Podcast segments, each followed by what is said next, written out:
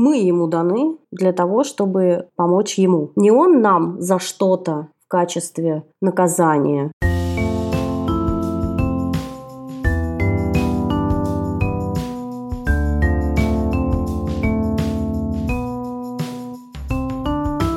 Всем привет! Это подкаст «Со дна постучали». С вами Лола Сайтметова и Наташа Ямицкая.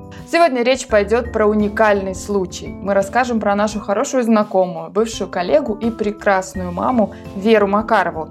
Ее сыну Борису врачи диагностировали редкую генетическую поломку. Сейчас он считается первым в России ребенком с нарушением в гене HN-RNPH2. Всего в мире известно около 100 случаев.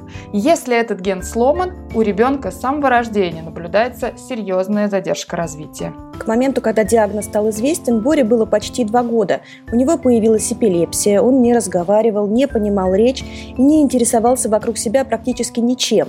Не сидел, не стоял и не стремился этого сделать. Как найти доктора Дженнифер Бэйн, невролога из Колумбийского университета в США, которая занимается изучением этой поломки, стать волонтером фонда Yellow Brick Road Project, его основали такие же мамы, и не терять веру, героиня рассказала в нашем выпуске.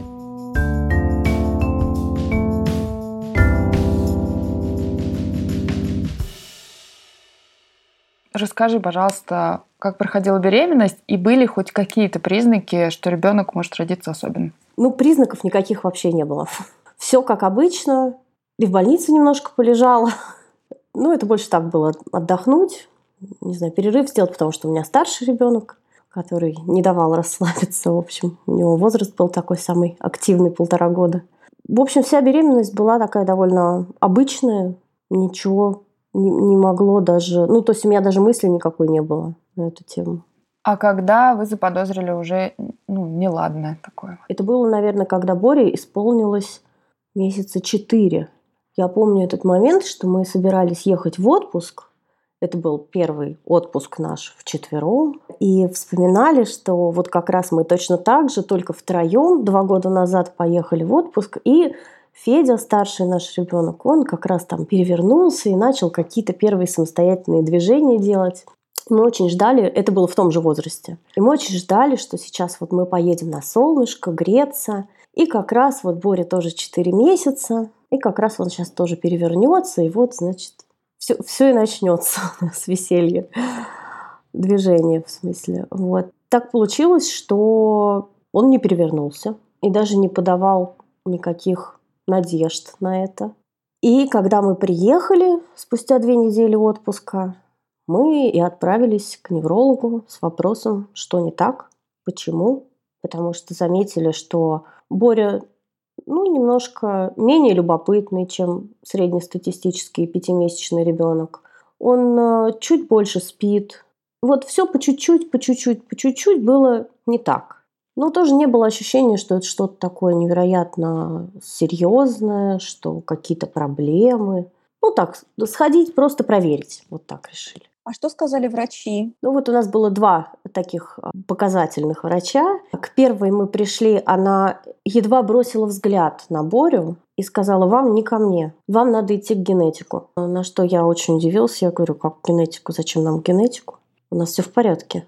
Она говорит, ну, как знаете, я редко так говорю, она произнесла такую фразу, я редко кого с самого порога отправляю к генетику.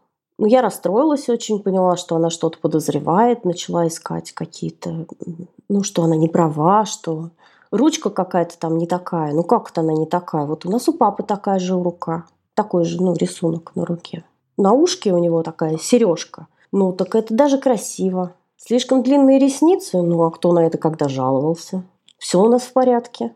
И через там, неделю мы пошли к другому неврологу, очень серьезном заведении, очень серьезной клинике.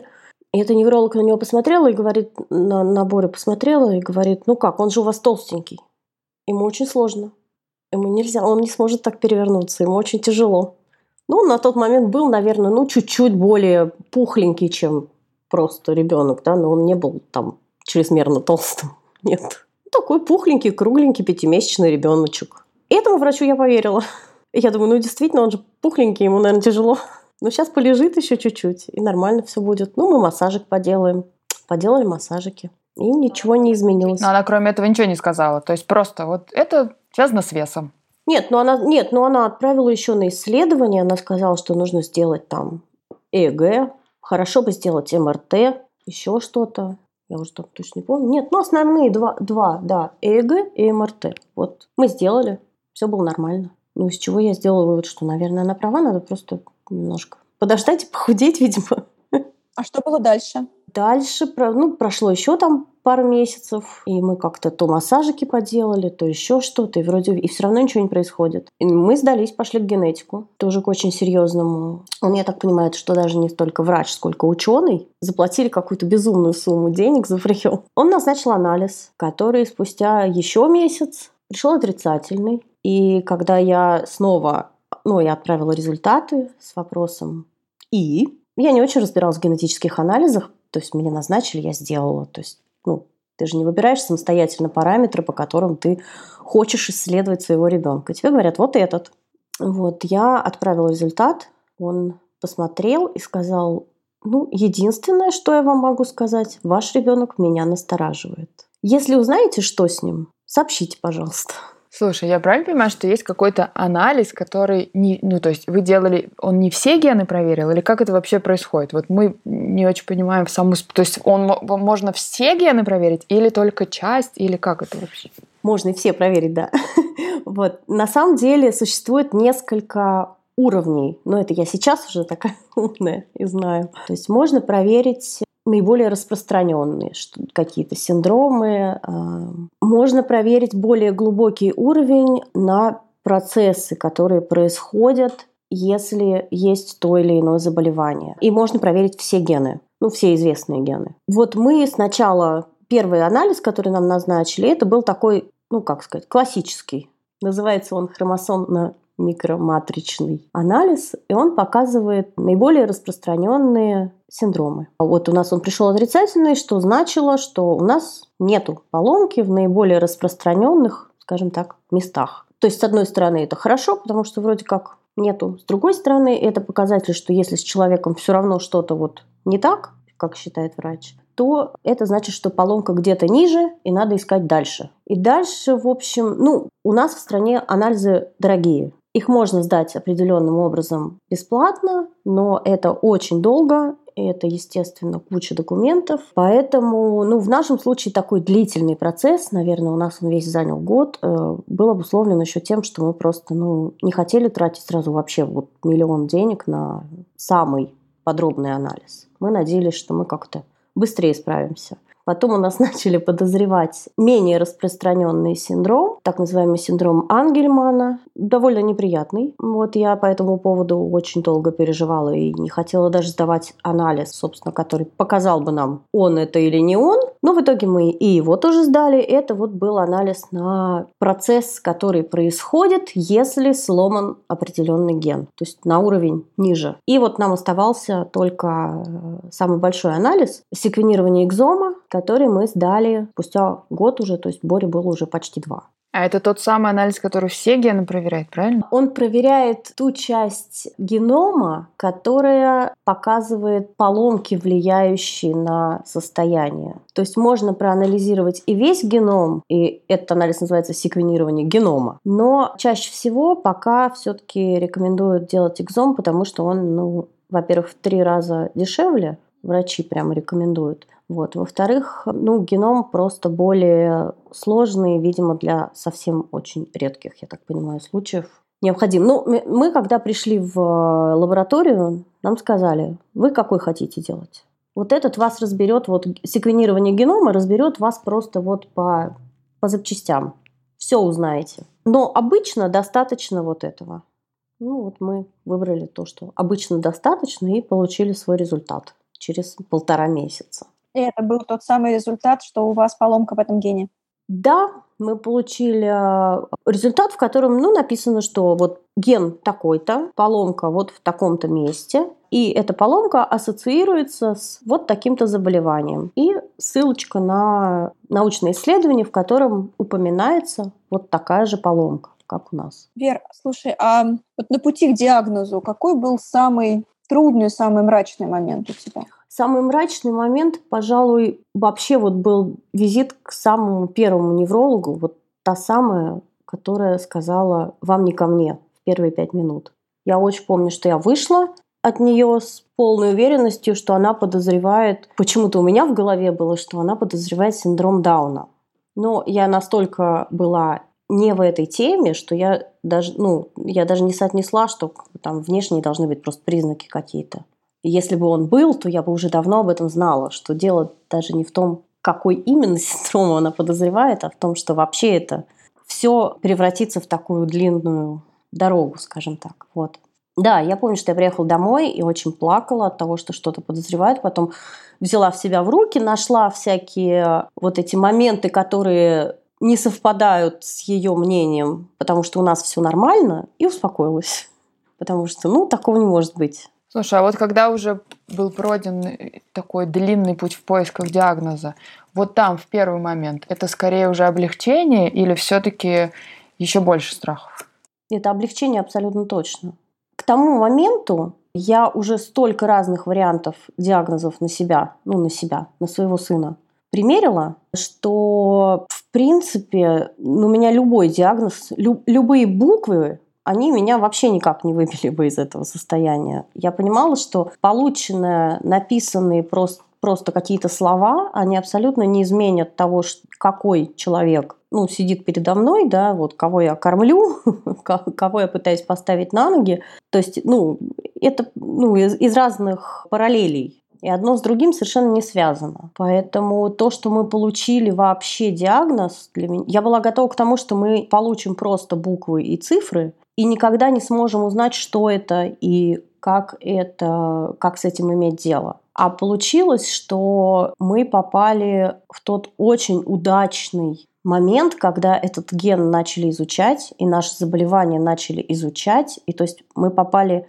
как, как бы это правильно сформулировать, сейчас большая часть людей, которые сдают подобные генетические анализы, они либо единственные вообще совсем во всем мире могут быть, либо попадают, ну, там еще там один человек может, ну, два, ну, даже десять. А мы попали в тот момент, когда случаи количество случаев в мире уже приближалось к сотне. И есть ученый, который заинтересовался этим вопросом, который захотел, ну так, если патетически выражаться, нам помочь и попробовать найти лекарство. И более того, даже вот на пути к этому находится. То есть мы попали в этом смысле очень в удачный момент. Вот так. Да, это даже говорить странно. Вот я тоже слушаю и думаю, что это вообще, ну, это другой взгляд на ситуацию. Ну, то есть не то, что, боже, какой кошмар, а то, что мы удачно попали. Это, ну, вот интересно для меня. Ну, как бы это ни звучало, действительно, моя мысль в том, что мы именно удачно попали поддержать вот ту компанию, которая уже есть, скажем так. Ну, то есть это звучит, конечно, ну, наверное, страшно с точки зрения человека, который не в этом, да. Потому что, наверное, я должна была бы рыдать днями и ночами там все такое, но Я помню себя, когда у меня сын не набирал вес, и все мои родственники, ну, как все, там, те, которые видели Макса, они говорили, что с твоим ребенком что-то не так, и что твой ребенок умирает и так далее. Нас врач, мне повезло, что у нас был врач, который знал, что такое паллиативные дети, и она говорила, что нет, успокойтесь, с вами все хорошо. На всякий случай давайте сдадим все анализы. И нам, в общем, все анализы оказались чистые, но мы так и не поняли, почему он вес не набирал, но в целом как бы тьфу-тьфу-тьфу. Вот. Но я помню вот этот самый момент, что мне было так страшно и так тяжело, что единственное, что я могла делать, я ушла с головой в работу. Просто отдала ребенка няне, выходила, делала анализы и ушла с головой в работу, потому что мне было, а, страшно, б, страшно, и с, ну, наверное, я думала, что, ну, вот, что со мной настолько что-то не так с моим телом, и что я все сделала неправильно, что я так напортачила, каким-то образом, даже не знаю каким, что мне даже, ну, мне было страшно просто приближаться даже к этой теме. Вот как ты вообще пришла к мысли, что, ну, вот вам повезло, что вот как? И какие вообще у тебя были реакции? Вот что ты помнишь про то, как твое тело и как твоя психика реагировала на вот этот процесс, что с моим ребенком... Я родила ребенка, с ребенком что-то не так. Может быть, просто я не помню каких-то моментов. То есть они точно были. Моменты паники, истерики какой-то, они абсолютно точно были, но, не знаю, то ли я их настолько сейчас вычеркнула и забыла, и, и просто заставила себя на другую тему думать, что я даже вот их как-то даже вспомнить особенно не могу. Хотя, без сомнения, я помню сейчас первый момент, когда у меня возникла мысль, что что-то может быть не так, опять же, но я ее очень быстро прогнала. И это было сразу после Бориного рождения, когда мне врач на мой вопрос, как там ребенок, то есть вот первый, вот ты еще не успела ребенка увидеть и, и спрашиваешь, как мой ребенок. На что врач мне говорит, ну, вообще у него была остановка дыхания, и он должен был быть в реанимации. Но сейчас с ним уже все в порядке. И это было так, ну, буднично довольно сказано. Это я сейчас э, улыбаюсь, конечно, потому что тогда, ну, тогда я была совершенно в другом состоянии.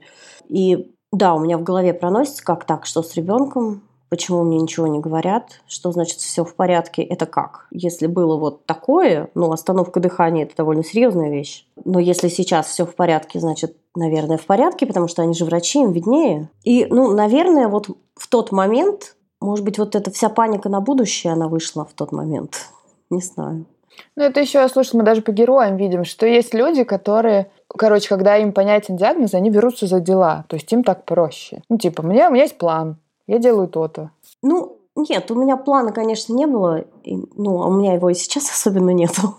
Ну, просто я как раз прочитала, что ты тут же нашла э, исследование, пошла кому-то там писать. То есть это же прям пойти делать. Смотрите, я важ... да, я должна важную вещь сказать, что на самом деле в этом всем мне очень помогала Ванина сестра, сестра моего мужа, которая генетик. И поэтому, когда у нас возник, возник такой вопрос, то есть когда уже было понятно, что это генетическое что-то, потому что ничего другого уже быть не может, то я проконсультировалась у нее. Она занимается другими вещами, но как ученый специалист, она, в общем, все это дело, естественно, понимает, как, как это все работает, как это все.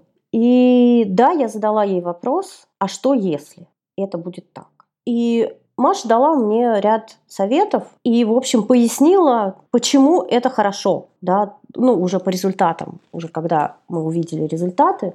Я отправила их, естественно, тут же Маше с вопросом, а где это, а что это вообще, на что это может повлиять, а как, как вообще, как разобраться. И Маша, да, Маша мне как раз и пояснила, что надо поискать, надо попробовать. Если есть один человек с таким же результатом, значит, надо попробовать его найти. Ну вот я нашла потом. А как реагировал муж на всю эту ситуацию? К тому моменту, как мы получили диагноз, мы уже с мужем полгода как не жили вместе, поэтому он узнал об этом по телефону от меня. Э, как отреагировал? Нет, но ну он испугался, конечно. Он испугался, он не понял, что, что это вообще может быть и как, чем это грозит. Но, опять же, он тоже уже довольно долгое время знал, что что-то происходит. И что это что-то, это не ОРВИ, да, как бы. Он понимал тоже прекрасно, что, скорее всего, мы получим какой-то генетический диагноз, с которым будем жить дальше. А если не секрет, то то, что вы не вместе, это связано с э, болезнью сына или нет? Ну, сложно сказать, потому что, скорее всего, это связано с кучей других причин. То есть это не, ну, болезнь сына не стала, естественно, причиной, нет. Возможно, это отложило какой-то отпечаток. Да, наверное. Но это не причина, безусловно. Насколько может, он старается участвовать в жизни детей, так что у меня претензий нет. Слушай, я так и не научилась произносить название этого гена. Если можно, максимально простыми словами, что происходит с человеком, у которого этот ген сломан, чем это чревато? Максимально простыми не получится, потому что на самом деле детей, людей, не только детей, с, с поломкой этого гена довольно много. Их почти ну, около ста человек. У них у всех разные проявления этой поломки, но в целом этот ген занимается тем, что помогает белкам, которые в нашем организме отвечают за кучу-кучу процессов, не ошибиться в выборе своего занятия, скажем так. То есть он занимается распределением ресурсов этих белков. И когда он сломан, поломка может быть на разных этапах процесса и в разных частях этого гена, Вот если в нем что-то сломано, грубо говоря, процесс распределения белков идет неправильно. Белкам назначаются не те функции, соответственно, белки делают не те процессы, и, соответственно, эти процессы выражаются неправильно. Основное влияние, увы, идет на нервную систему, то есть это головной мозг, это движение, это речь, понимание речи. У всех это выглядит по-разному. В основном с такой поломкой большая часть известных случаев – это девочки, потому что ген находится на X-хромосоме, которых у девочек две, и, соответственно, у них на одной правильный процесс, на другой неправильный. А у мальчиков только одна X-хромосома, и процесс на ней происходит неправильно, соответственно. То есть они просто не доживают до, например, до рождения не доживают? Пока сложно сказать это вот с точки зрения ученого, да, потому что еще это не настолько изучено, но да, есть такое подозрение, что мальчики либо не довыживают до рождения, либо до диагностирования. А у девочек это как проявляется? То есть там прям, э, например, умственная отсталость или как это вообще у девочек обнаружили? У девочек первое – это задержка психического развития, это нарушение опорно-двигательной системы. Они чаще всего довольно специфическим образом передвигаются, поздно начинают сидеть, поздно встают, поздно начинают ходить. Большая часть из известных людей сейчас с этим диагнозом не разговаривают или могут говорить отдельные слова, какие-то простые фразы. В целом девочкам лучше, девочки в лучшем состоянии, скажем так, чем мальчики. Мальчикам сложнее. Там есть два гена, которые за, отвечают за эти функции. Просто когда он еще не рожден, то за это отвечает один ген, а когда он рожден, отвечает второй ген. И вот этот второй ген оказывается поломанным, и тогда все идет не так. А вот робе матери все как будто бы в порядке. Ну да, так и есть, да. До того, как ребенок рождается, в утробе матери за распределение белков отвечает ген, который называется HNRNPH1. А спустя несколько месяцев после рождения он передает свои функции гену под названием HNRNPH2. И вот если второй ген оказывается сломанным, то весь процесс дальше идет не так, как ожидалось. И у ребенка постепенно, со временем, начинает появляться задержка в развитии. И, в общем, чем старше ребенок, тем более заметна она становится. Слушай, а иногда, говоря про такой диагноз, добавляют, что это умственная отсталость Ти Бейна, но ты подчеркиваешь в интервью и в телеграм-канале, что это неверно. Вот Поясни, пожалуйста, почему. Нет, на самом деле просто, ну, это, видимо, какое-то рабочее название, которое случайно стали писать как диагноз. Не знаю, мне сложно это точно сказать, потому что, ну, не только умственная отсталость это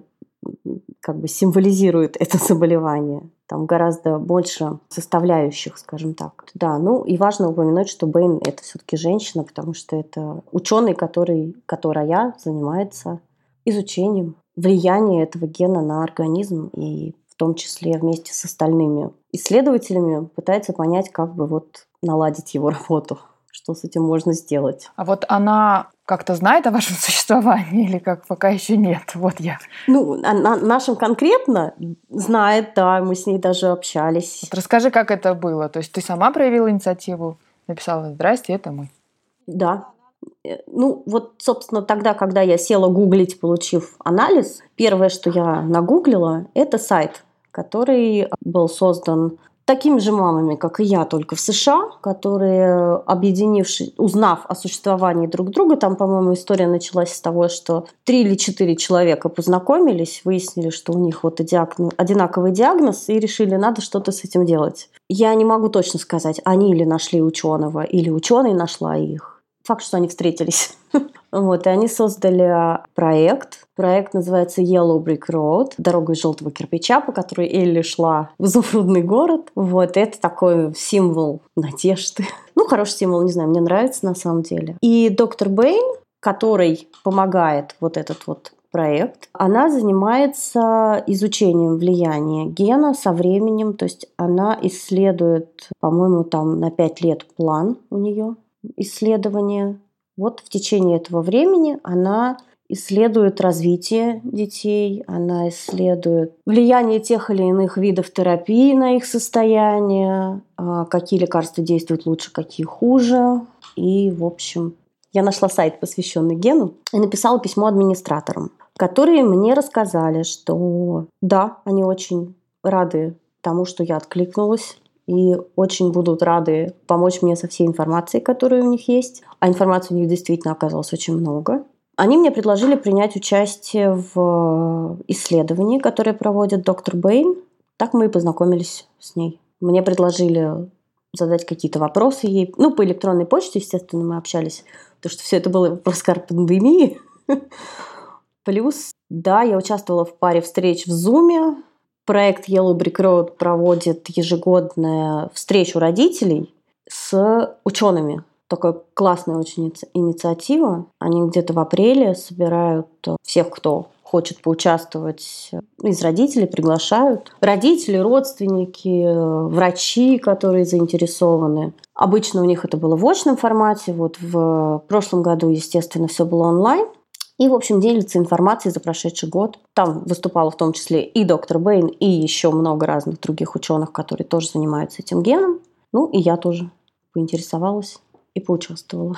Слушай, а ты в телеграм-канале, если я не ошибаюсь, ты писала о том, что у тебя как не должность, а то, что ты тоже как-то сейчас помогаешь этому фонду. В общем, что ты сейчас активист, который этому фонду помогает со стороны российских родителей. Вот, вот что ты, что ты делаешь, и, может быть, с тобой связывался кто-нибудь из России уже на эту тему? История в том, что основное место, где общаются все родители детей, и не только детей, потому что там есть еще ну, как бы взрослые дети среди тех, у кого этот диагноз. Основное место, где все общаются, это группа в Фейсбуке. И мальчиков не так много. И мамы мальчиков не очень, э, ну, видимо, общительные. не очень принимают участие в жизни этой группы, а я, видимо, потому что была новичком в тот момент, я задавала очень много вопросов, я очень активно пыталась участвовать в общении, и да, в какой-то момент руководитель э, Yellow Brick Road Project предложила мне побыть ну, а, волонтером для них и помочь с переводами на русский язык, помочь с э, какими-то вопросами, связанными вообще с э, тем, как у нас происходит генетическое тестирование с врачами, которые работают у нас вот с нами. Может быть, кому-то помочь будущем. И, ну, мне показалось, что это очень хорошая идея, потому что, ну, вдруг я кому-то смогу тоже чем-то помочь. Какой-то информацией, не знаю, точно так же направить, чуть сократить поиск, который был у нас. Поэтому, да, я согласилась, я волонтер вот этого самого Yellow Brick Road Project. Насчет других родителей из России, сейчас я прям вам секрет расскажу, буквально вчера Мне ответила одна очень большая генетическая лаборатория, которая рассказала, что есть еще один человек да, в России. Мне просто ответили, что да, у нас есть пациент, и родители готовы пообщаться. Это было вчера, поэтому. Ух ты. А как ты связана с э, лабораториями? Ты стала писать лабораториям и спрашивать, есть ли у вас еще пациенты с таким диагнозом? Да, я, именно так я и стала делать. То есть, ну, я понимаю, что это не принято, вероятно, потому что есть такая вещь, как личные данные, и это, ну, диагноз – это личные данные. Но я не запрашиваю личные данные, я задаю два вопроса во все лаборатории. Первое – это есть ли просто кто-то, у кого был этот диагноз вообще, и не могли бы вы, пожалуйста, в том случае, если есть, передать мои контакты. Я делюсь своими личными данными, вот, и прошу передать мои контакты родителям, если это будет возможно. Кто-то, какие-то лаборатории мне отказали, какие-то сказали, хорошо, мы попробуем. А почему нужно писать в кучу лабораторий и нету какой-то службы одного окна? И э, второе, как тебе вообще пришла в голову эта мысль, что нужно писать и нужно искать? То есть в чем ценность общения с родителями с э, детей с похожими синдромами для тебя? Я не знаю, честно. Для меня лично это важно, потому что так у меня есть понимание, что нас в России, может быть, кто-нибудь заметит, если проще.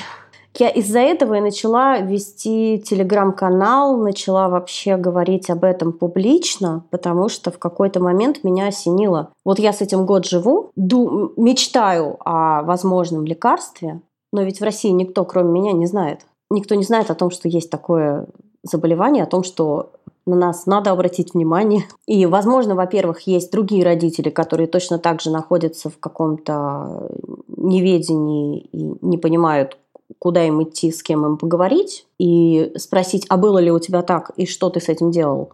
Плюс ко всему, да, я надеюсь, что мы сможем найти какого-то ученого в России, который э, заинтересуется и сможет либо вдруг принять участие в исследовании, которое уже проходит, потому что там участвуют ученые из разных стран. Может быть, инициируется что-то похожее у нас.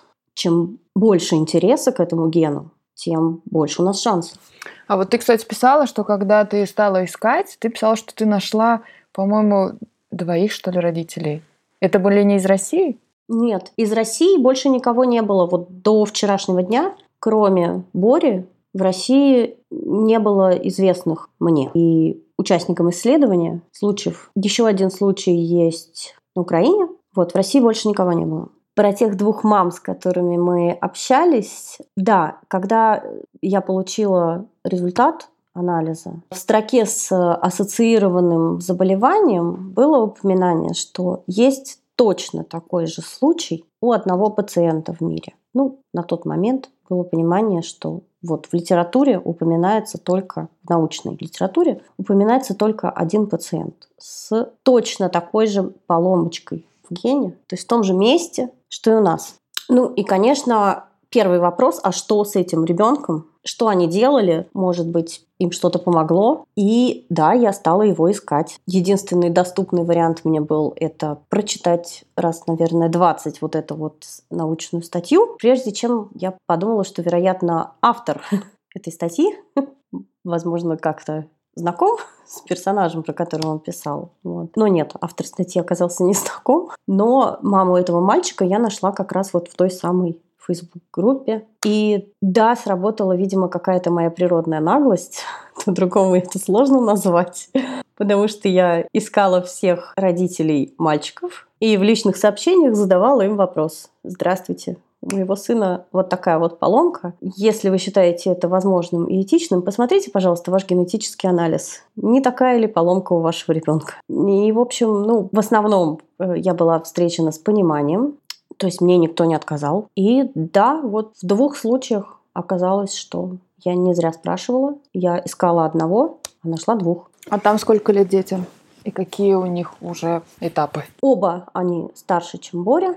Один мальчик сильно старший подросток, а второй его совсем немножко старше, ну, практически ровесник. Старший умер полгода назад, и это довольно... Ну, это был такой тяжелый момент, и для меня это было очень тяжелый момент, правда. То есть, пожалуй, вот это, наверное, второй тяжелый момент после вот э, того, как я сходила к неврологу первый раз.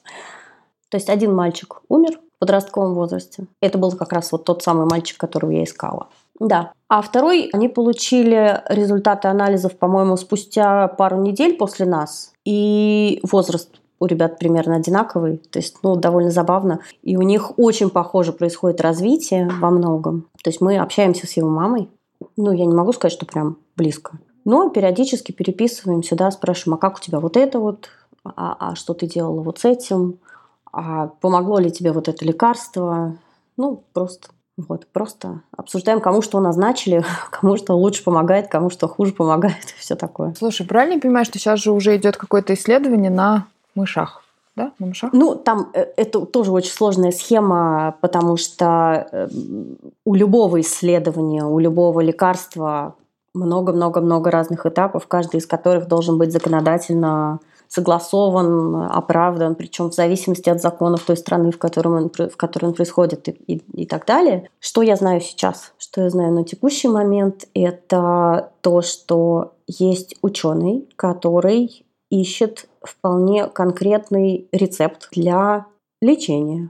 Ну, то есть, по, по сути, это не лечение, это исправление поломки, то есть это уже речь идет о редактировании.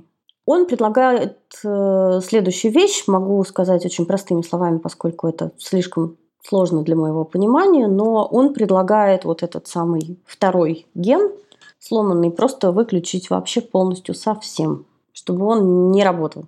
И заставить работать первый ген, который пока ребенок совсем маленький и в утробе матери находится, который вполне успешно выполнял свои функции до определенного момента, вот он пытается придумать, как сделать так, чтобы тот ген вернул себе свои функции и работал бы вместо сломанного. Насколько я поняла из того, что видела в его презентации в июле 2020 года, у него это получается. Сложно сказать, насколько это сработает на людях, потому что одно дело мыши, да, мы же не можем понять, насколько мышь вернула, точнее, насколько мышь сохранила способность мыслить по-мышиному. Правильно?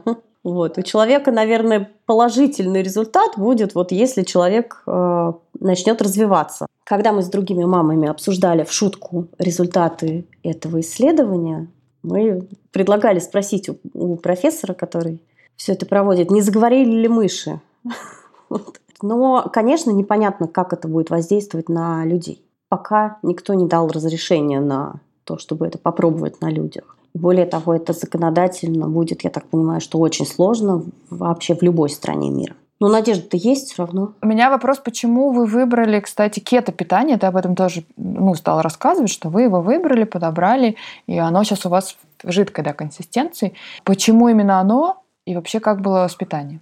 С питанием все было очень сложно, потому что Боре сложно есть, ему сложно глотать еду, он вообще не любит этот процесс. Он неважно, сладкое, не сладкое, ему, в отличие от нормотипичного ребенка, ему еда не доставляет удовольствия вообще. Кетопитание мы выбрали потому, что мы рассчитывали таким образом побороться с приступами эпилепсии, которые у Бори есть. На Западе это уже довольно распространенная история. Многие врачи, сторонники кетопитания, есть огромные клиники, которые занимаются вводом кетопитания именно по части, не по части похудения, а именно по части лечения эпилепсии. Поскольку у нас было предположение, что эпилепсия фармакорезистентна, то есть мы ее не сможем победить лекарствами. Но это было всего лишь предположение. Почитав, сопоставив различные источники, я подумала, что мы можем попробовать, хуже от этого не будет. Вот. И мы обратились к специалистам, к врачам, попросили нам с этим помочь. Нас очень долгое время вели, помогали с формированием меню, но, к сожалению, это все разбилось о том, что Боря ушел в отказ от еды вообще. Если до этого он понемножечку жевал, то в какой-то момент он просто перестал это делать, вне зависимости от того, что ему предлагалось есть. Я боюсь соврать термином, но существует такой момент у, у детей аутистов, он довольно частый, когда ребенок по психологическим причинам отказывается есть, ну, даже если он очень голоден, потому что еда именно причиняет ему неприятные ощущения. Вот в сборе это произошло, и мы с очень большим трудом кето-питание удержали, Пришлось кето-питание сильно-сильно адаптировать под себя. Я совсем не специалист вообще ни разу, ни, ни нутрициолог, ни диетолог, никакой специалист по питанию. Но тут пришлось изобретать. Здесь почитала, тут почитала, там почитала, соотнесла с тем, что Боря, пересчитала, все перемешала, перевзвесила, получилось что-то. И дальше вот Боря съел, ура, получилось. То есть вот такая диета основана на, ну, ну я не знаю, ну, это называется методом научного тыка, да? Ну вот это вот оно и есть, да. Поэтому я даже сейчас, ну вот у нас настало время пойти к гастроэнтерологу и рассказать ему вот то, что происходит. Единственное, что я могу предъявить, это то, что вот результаты анализов, которые хорошие. И вот человек, который ест. Вот а что происходит между как бы вот этим, я даже не знаю, как объяснить. Но я правильно понимаю, что ты все блендеришь? Если... А я блендерю. Более того, я... Ну, у кетопитания существуют определенные правила, которых придерживаются все врачи, которые... Вообще кетопитание нужно вводить в клинике, замеряя постоянно показатели делая постоянно анализы, чтобы не навредить ничему, чтобы все действовало ровно так, как должно действовать. Или можно дома, но тоже под строгим контролем врача с э, анализами, опять же, с, со всеми показателями. Она настолько строгая, что нужно взвешивать все по граммам, миллиграммам, абсолютно точно высчитывая и понимая, сколько съел ребенок. В нашем случае это очень сложно, потому что Боря может просто отказаться есть на определенном этапе, и мы тогда сорвем тот самый кетоз, то самое состояние, как бы, к которому мы стремимся. Поэтому приходится вот лавировать и умещать все необходимые ему витамины, питательные вещества и все кетосоотношение в микроскопические порции. Отсюда вывод, что большая часть продуктов, которые рекомендованы на кето, например, нам могут не подходить, потому что просто они невкусные для маленького ребенка. Ну, то есть он что-то отказывает. То есть, например, на кето-питании очень много нужно есть яиц, а Боря яйца не ест. Ни в каком виде. Их нельзя подмешать куда-то. Из них нельзя что-то сделать. Он их просто не ест. Вот мы ищем другие варианты. Вообще это звучит так, как будто вся твоя жизнь, Вера, она теперь сосредоточена на том, чтобы, ну, в общем, что ты сто процентов мама, сто процентов своего времени ты мама. И все другие роли, они как будто бы отошли на второй, третий план. И вообще, есть ли у тебя на них хоть какое-то время и ресурс? Ну, я мама и не только, мама и не только Борина, потому что есть еще второй ребенок, который тоже требует маминого внимания. Конечно, вынуждена, в большей степени я сейчас мама, конечно. Но при этом я еще и работаю все-таки. В силу всех ограничений я пока работаю удаленно, но надеюсь, что скоро, может быть, буду уже и не удален. Я стараюсь соблюдать баланс хотя бы какой-то насчет личного времени, каких-то своих там увлечений и занятий. У меня есть няня, которая иногда мне помогает. У меня есть э, мои родители, у меня есть моя сестра, которые участвуют и помогают. То есть, ну, они могут взять детей, а я могу заниматься какими-то своими делами. Я не могу сказать, что я нашла баланс, вернула себе свою жизнь, живу так, как будто бы ничего не происходит. Нет, я в процессе. Я сейчас учусь жить с тем, что у нас вот происходит. И, наверное, тем фактом, что я занялась вот этим волонтерством, тем фактом, что я стала рассказывать о Боре и о его диагнозе публично, это такая часть, это тоже стало частью меня, стало частью моей цели, скажем так. Цели не, даже как мамы, конечно, в первую очередь, но и человеческой некой цели. Ну, то есть я пытаюсь это вписать в свою профессию, что ли. Да, ну слушай, таких случаев уже много, когда люди такие сначала волонтерят, а потом, не знаю, выходят на... Ну, связывают свою профессию с этим делом. Вот так. Ну да, более того, ну, я знаю, например, вот мам, которые кардинально поменяли свою жизнь после того, как поняли, что у них особенный ребенок, да, то есть там под потребности своего ребенка они подстроили свою жизнь, но при этом не остались вот мамками в плохом, да, в таком как сказать, ну, ну это немножко так, такой даже унизительный, да, контекст, вот когда говорят, ну, ты только мамка. Я ничего унизительного в том, чтобы быть только мамой, не вижу, например. Я считаю, что это абсолютный выбор каждой женщины, и если женщина хочет быть только мамой, не заниматься работой, например, это замечательно, если ей в этом комфортно. Как стоит, как нужно вести себя родителю особого ребенка, какую стратегию нужно выбирать, если кажется, что с ребенком что-то не так? Какая здесь должна быть дорожная карта? Нет, если кажется, что что-то не так, идти к врачу. Абсолютно доверять себе, если что-то кажется. Я считаю, что это, пожалуй, тот случай, когда лучше пере, чем нету. Другое дело, что если не кажется, что что-то не так, а все вокруг говорят, вот в этом случае тоже стоит пойти к врачу, наверное. Задуматься, перепроверить, при этом мне кажется, что ну, какого-то единого совета в данном случае нету. Надо быть проактивным, получается, да? Ну, то есть, что тебе никто не придет и ничего не, не даст сам. Нужно... Нет, ну по-любому это в любой ситуации так. Никто не придет никогда, ничего просто так не даст. Это должны у нас все запомнить это, мне кажется. Никто никогда ничего не даст просто так. Если чего-то хочется добиться, если есть какая-то цель, то к ней нужно идти. Нужно об этом говорить, нужно требовать где-то, где-то кричать о том, что нужно. То, что родителям особых детей в нашей стране сложнее. Ну, я, пожалуй, склонна верить, во-первых, в то, что будет лучше скоро. Вот, пока да, пока, наверное, сложнее. Но сложнее не с точки зрения общества, которое не принимает. Не знаю, я не сталкивалась с неприятием общества. Я сталкивалась с тем, что сложны какие-то логистические моменты. В метро не спуститься.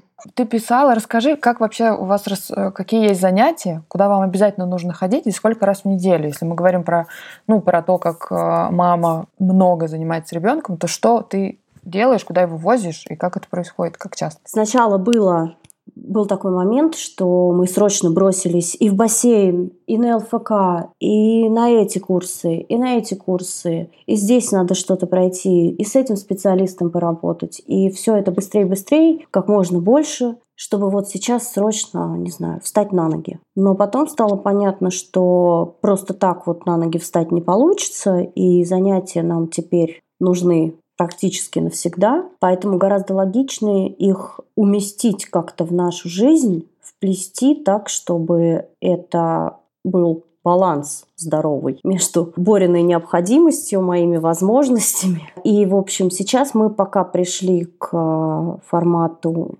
ЛФК три раза в неделю, и два раза в неделю мы работаем со специалистом из ЦЛП, который приезжает к нам домой, вот, занимается сборей развитием, скажем так, психоэмоциональным, а ЛФК – это, соответственно, физическое.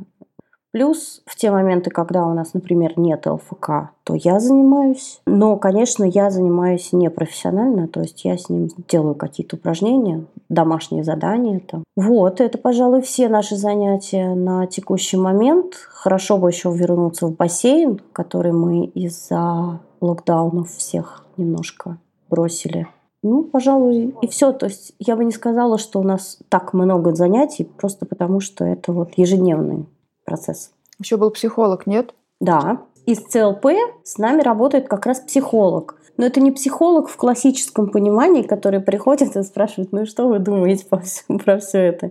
Нет. То есть мы ставим какие-то конкретные цели, мы формулируем задачи на ближайшее время и дальше постепенно начинаем их достигать. Вот, например, у нас была задача там Борю научить взаимодействию, чтобы он мог привлечь внимание. И мы различными способами пытались понять, как именно Боря привлекает внимание к себе, анализировали его звуки, анализировали его жесты, анализировали его интерес к окружающему миру и простраивали какие-то связи, пытались понять, что ему лучше предложить для того, чтобы он сделал то или иное движение, которое приведет к следующему, к тому, что он привлечет, например, мое внимание к себе. Ну, то есть это такой прям очень-очень сложный логический процесс, который вот как раз психолог нам помогает настраивать. Слушай, Вер, а как ты... Получаешь ли ты какую-нибудь помощь от государства? И что из того, что вы делаете для Бори, можно получить по ОМС, если можно? От государства мы получаем всю ту помощь, которая положена в нашей стране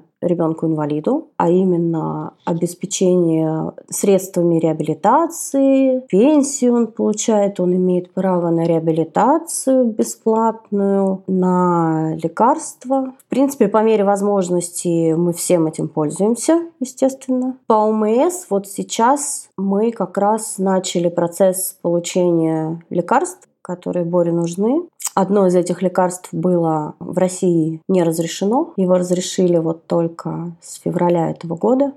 Поэтому, ну да, в принципе, все, что нужно по закону, все Боря получает. Достаточно ли это? Ну, сложно сказать. Пенсия 19 тысяч. Достаточно? Слушай, ну, наверное, у меня еще вот такой вопрос. Ты писала, что ты все-таки задавалась вопросами в моменты отчаяния, типа за что, почему мы, и врачам их задавала. В итоге, как ты себе попробовала ответить на этот вопрос? Что тебе помогает не зависать на этом вопросе? За что? Ну, он все равно, этот вопрос, он все равно периодически возникает. То есть это не то, что я на него ответила такая, и все, окей. Нет, просто, опять же, я постаралась переформулировать это в своей голове. Моя сестра это сформулировала за меня, и как-то это во мне нашло ответ. То есть я поняла, что она права. Моя сестра мне сказала, посмотри на это с другой стороны. Не за что это тебе, а зачем это ему. И я могу сказать, зачем это ему. Потому что Боря родился в удивительной семье. Ну, правда, честно, я не кривлю душой, я считаю, что наша семья абсолютно удивительная. И ему повезло в разных мелочах. Ему повезло просто вот со всеми людьми, которые вокруг него. И поэтому зачем это ему? Затем, что мы ему в этой ситуации, как я очень надеюсь, сможем помочь. Это может звучит пафосно, но я правда считаю, что с нами у него есть шанс. Это не моя мысль, это мысль, которую я очень восприняла и в себе воспитываю. Мы ему даны для того, чтобы помочь ему. Не он нам за что-то в качестве наказания или, не знаю, еще как, как это можно некрасиво сформулировать. Вот не, не, не, не, не для этого. А мы ему зачем-то даны. Все для того, чтобы ему помочь.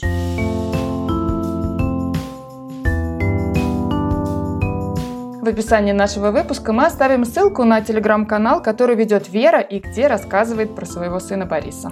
Также в описании мы оставим ссылку на статью, в которой Вера рассказала о себе и своем особенном ребенке, на случай, если у вас остались вопросы.